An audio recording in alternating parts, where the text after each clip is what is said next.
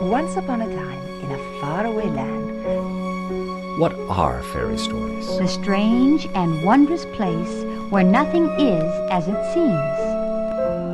magic mirror on the wall. Who is the fairest?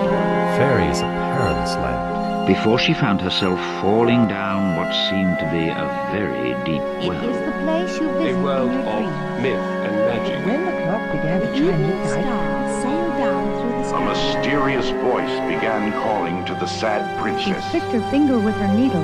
Three drops of blood fell on the In a trance, she followed the haunting sound into of the the hollow winding tree. stairway to the top of the You can read tower. along with me in your book.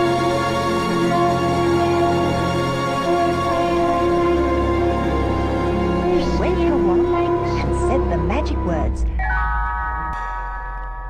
Let's begin now. Well met, witches. Welcome to Storybook, Sacred Lore of Witchcraft. We've gathered to search further back into our sacred lore, to an earlier tale of Cinderella by Charles Perrault from 1697.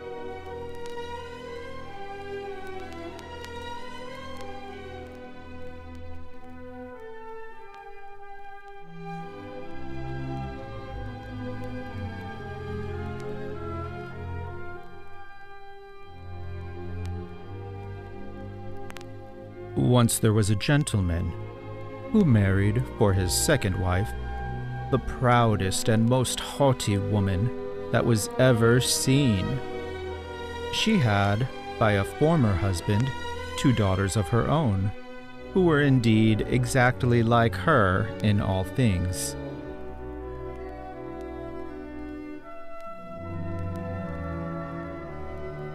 He had likewise by another wife a young daughter, but of unparalleled goodness and sweetness of temper, which she took from her mother, who was the best creature in the world.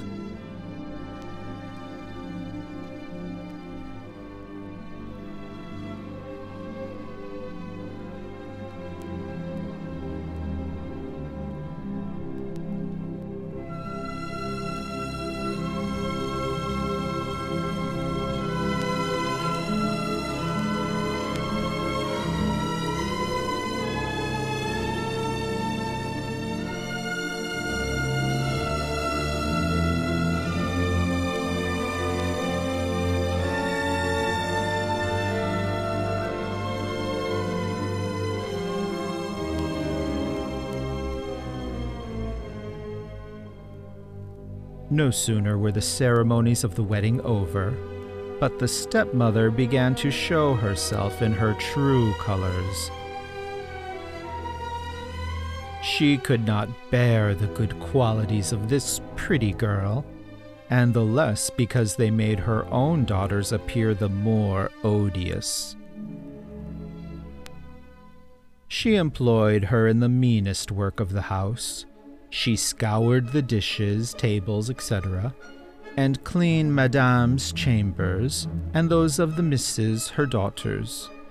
She slept in a sorry garret, on a wretched straw bed, while her sisters slept in fine rooms, with floors all inlaid on beds of the very newest fashion, and where they had looking glasses so large that they could see themselves in their full length from head to foot. The poor girl bore it all patiently and dared not tell her father, who would have scolded her, for his wife governed him entirely.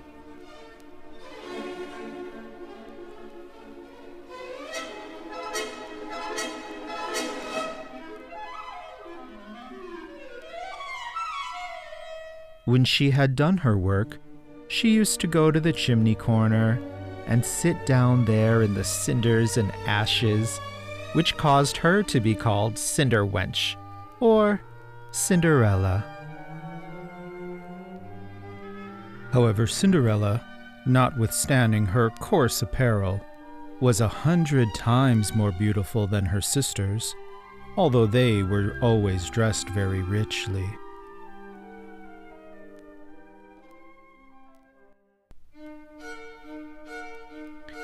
It happened that the king's son gave a ball and invited all persons of fashion to it.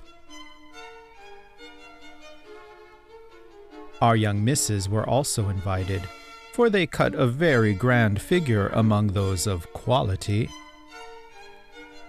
They were mightily delighted at this invitation, and wonderfully busy in selecting the gowns, petticoats, and hair dressings that would best become them. This was a new difficulty for Cinderella, for it was she who ironed her sisters' linen and pleated their ruffles. They talked all day long of nothing but how they should be dressed. For my part, said the eldest, I will wear my red velvet suit with French trimming. And I, said the youngest, shall have my usual petticoat. But then, to make amends for that, I will put on my gold flowered cloak and my diamond stomacher, which is far from being the most ordinary in the world. They sent for the best hairdresser they could get to make up their headpieces and adjust their hairdos. And they had their red brushes and patches from Mademoiselle de la Poche. They also consulted Cinderella in all these matters, for she had excellent ideas, and her advice was always good. Indeed, she even offered her services to fix their hair, which they very willingly accepted. As she was doing this, they said to her, Cinderella, would you not like to go to the ball? Alas, said she, you only jeer at me. It is not for such as I am to go to such a place. You are quite right, they replied.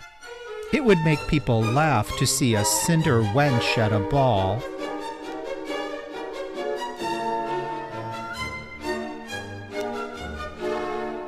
Anyone but Cinderella would have fixed their hair awry.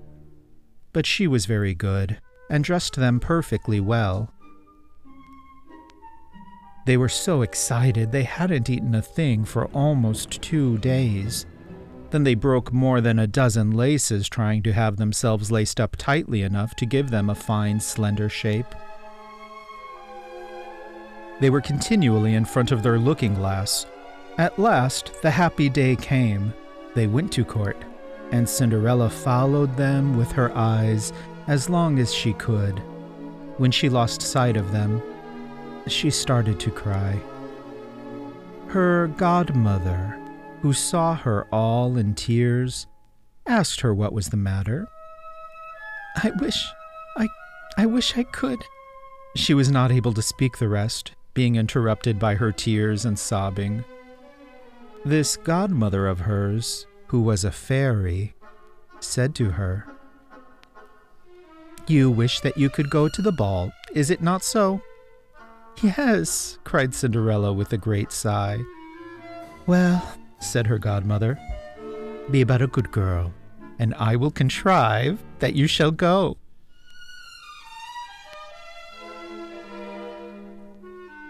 Then she took her into her chamber and said to her, Run into the garden and bring me a pumpkin.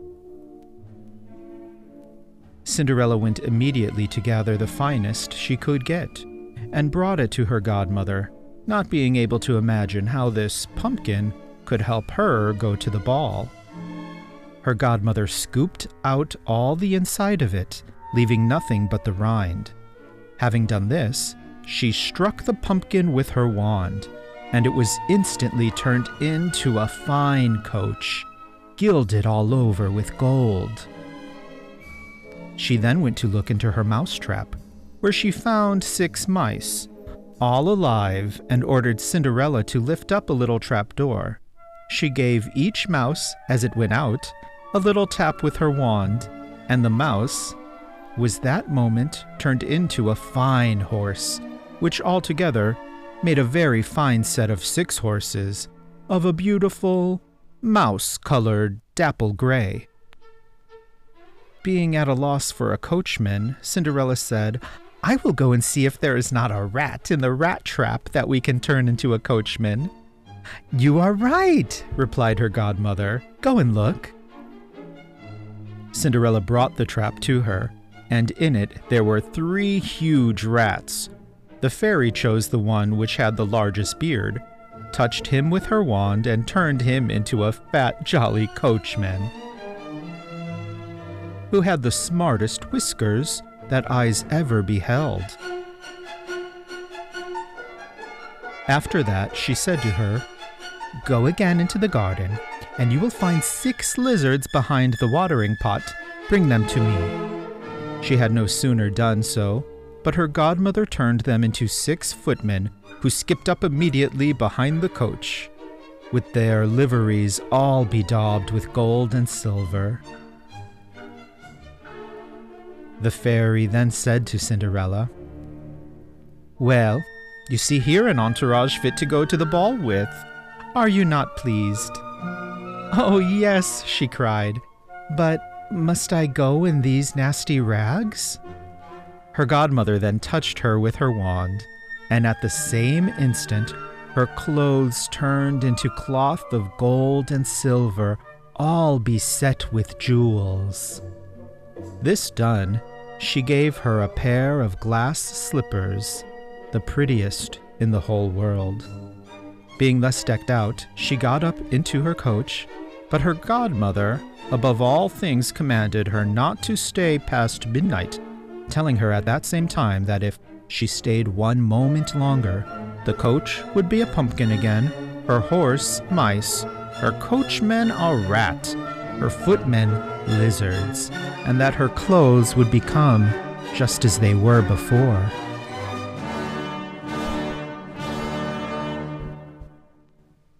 Cinderella promised her godmother to leave the ball before midnight, and then drove away, scarcely able to contain herself for joy. The king's son, who was told that a great princess, whom nobody knew, had arrived, ran out to receive her he gave her his hand as she alighted from the coach and led her into the hall among all the company. There was immediately a profound silence. Everyone stopped dancing, and the violins ceased to play. So entranced was everyone with the singular beauty of this unknown newcomer.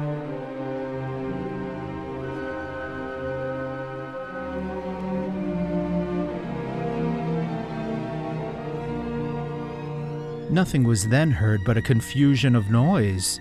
How beautiful she is! How beautiful she is! The king himself, old as he was, could not help watching her, and telling the queen softly that it was a long time since he had seen so beautiful and lovely a creature. All the ladies were busied in considering her clothes and headdress, hoping to have some made the next day after the same pattern, provided they could find such fine materials and as able hands to make them. The king's son led her to the most honorable seat, and afterward took her out to dance with him. She danced so gracefully that they all more and more admired her. A fine meal was served, but the young prince ate not a morsel. So intently was he busied in gazing on her.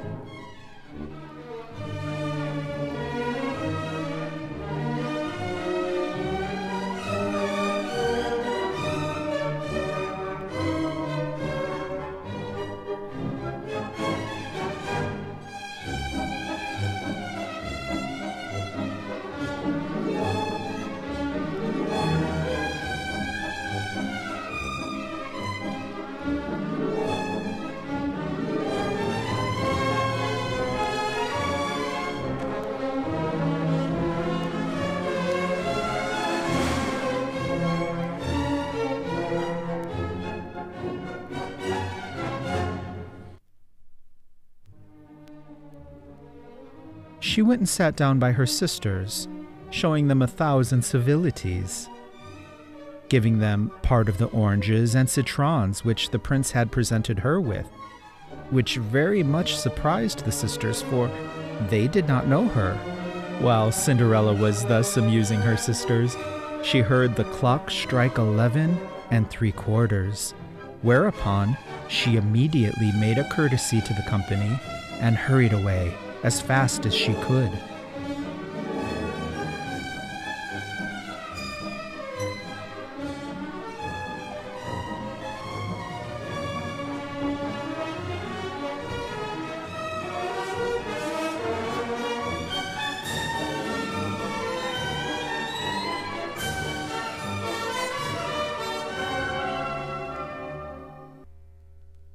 Arriving home, she ran to seek out her godmother, and after having thanked her, she said she could not but heartily wish she might go to the ball the next day as well, because the king's son invited her. As she was eagerly telling her godmother everything that happened at the ball, her two sisters knocked at the door, which Cinderella ran and opened.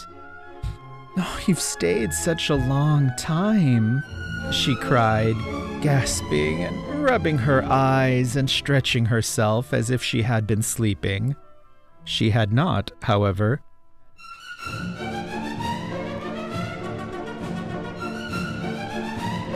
If you had been at the ball, said one of her sisters, you would not have been tired with it. The finest princess was there, the most beautiful that mortal eyes have ever seen.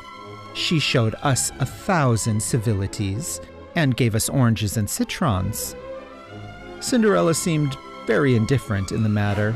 Indeed, she asked them the name of the princess, but they told her they did not know it, and that the king's son was very uneasy on her account, and would give the whole world to know who she was. At this, Cinderella smiling replied, She must then be very beautiful indeed. How happy you have been. Could I not see her? Ah, dear Charlotte, do lend me your yellow dress which you wear every day. Yes, to be sure, cried Charlotte. Lend my clothes to a dirty cinder wench as you are. I should be such a fool. Cinderella indeed well expected such an answer, and was very glad of the refusal, for she would have been sadly put to it if her sister had lent her what she asked for jestingly. The next day, the two sisters were at the ball, and so was Cinderella. but dressed even more magnificently than before. The king's son was always by her, and never ceased his compliments and kind speeches to her.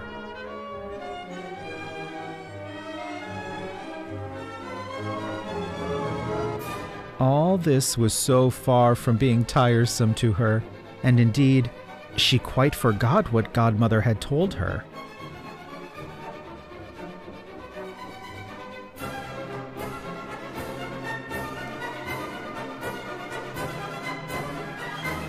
She thought that it was no later than 11 when she counted the clock striking 12.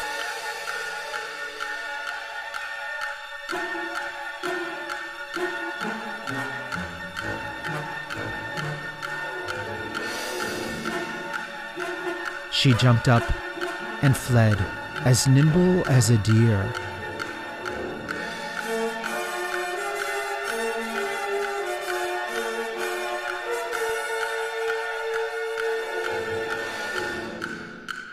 The prince followed, but could not overtake her.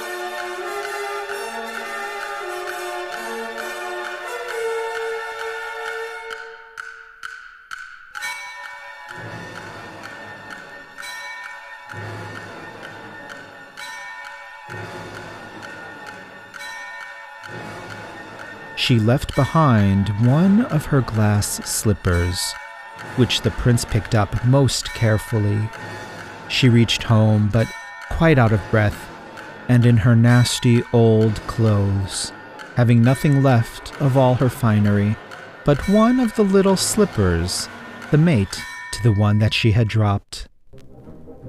The guards at the palace gate were asked if they had not seen a princess go out. They replied they had not seen anybody leave but a young girl, very shabbily dressed, who had more the air of a poor country wench than a gentlewoman. When the two sisters returned from the ball, Cinderella asked them if they had been well entertained, and if the fine lady had been there. They told her yes, but that she hurried away immediately when it struck twelve, and with so much haste that she dropped one of her little glass slippers, the prettiest in the world, which the king's son had picked up, that he had done nothing but look at her all the time at the ball, and that most certainly he was very much in love with the beautiful person who owned the glass slipper. What they said was very true, for a few days later, the king's son had it proclaimed by sound of trumpet that he would marry her whose foot this slipper would just fit. They began to try it on the princesses, then the duchesses, and all the court, but in vain. It was brought to the two sisters, who did all they possibly could to force their foot into the slipper, but they did not succeed. Cinderella, who saw all this and knew that it was her slipper, said to them, laughing, Let me see if it will not fit me. Her sisters burst out laughing and began to banter with her. The gentleman who was sent to try the slipper looked earnestly at Cinderella and, finding her to be very handsome, said that it was only just that she should try as well, and that he had orders to let everyone try. He had Cinderella sit down, and putting the slipper to her foot, he found that it went on very easily, fitting her as if it had been made of wax.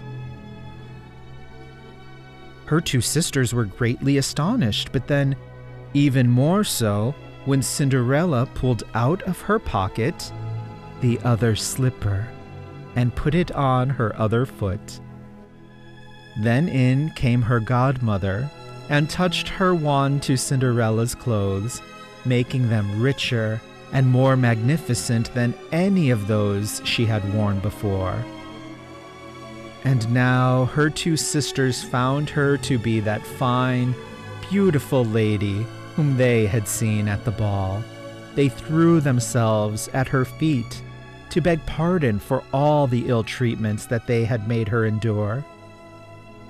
Cinderella took them up, and as she embraced them, said that she forgave them with all her heart and wanted them to always love her. She was taken to the young prince, dressed as she was. He thought she was more charming than before, and a few days after married her.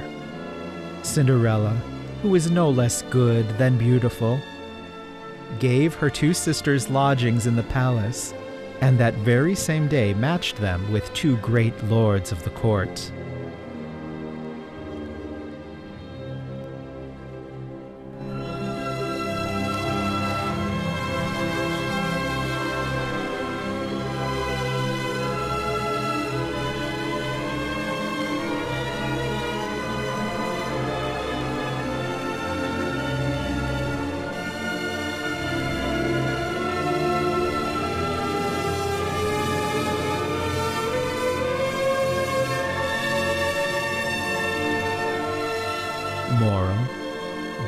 Women is a rare treasure that will always be admired. Graciousness, however, is priceless and of even greater value. This is what Cinderella's godmother gave to her when she taught her to behave like a queen. Young women, in the winning of a heart, graciousness is more important than a beautiful hairdo. It is a true gift of the fairies. Without it, nothing is possible. Yet with it, one can do anything. Another moral. Without doubt, there is great advantage to have intelligence, courage, good breeding, and common sense. These and similar talents come only from heaven, and it is good to have them. However, even these may fail to bring you success.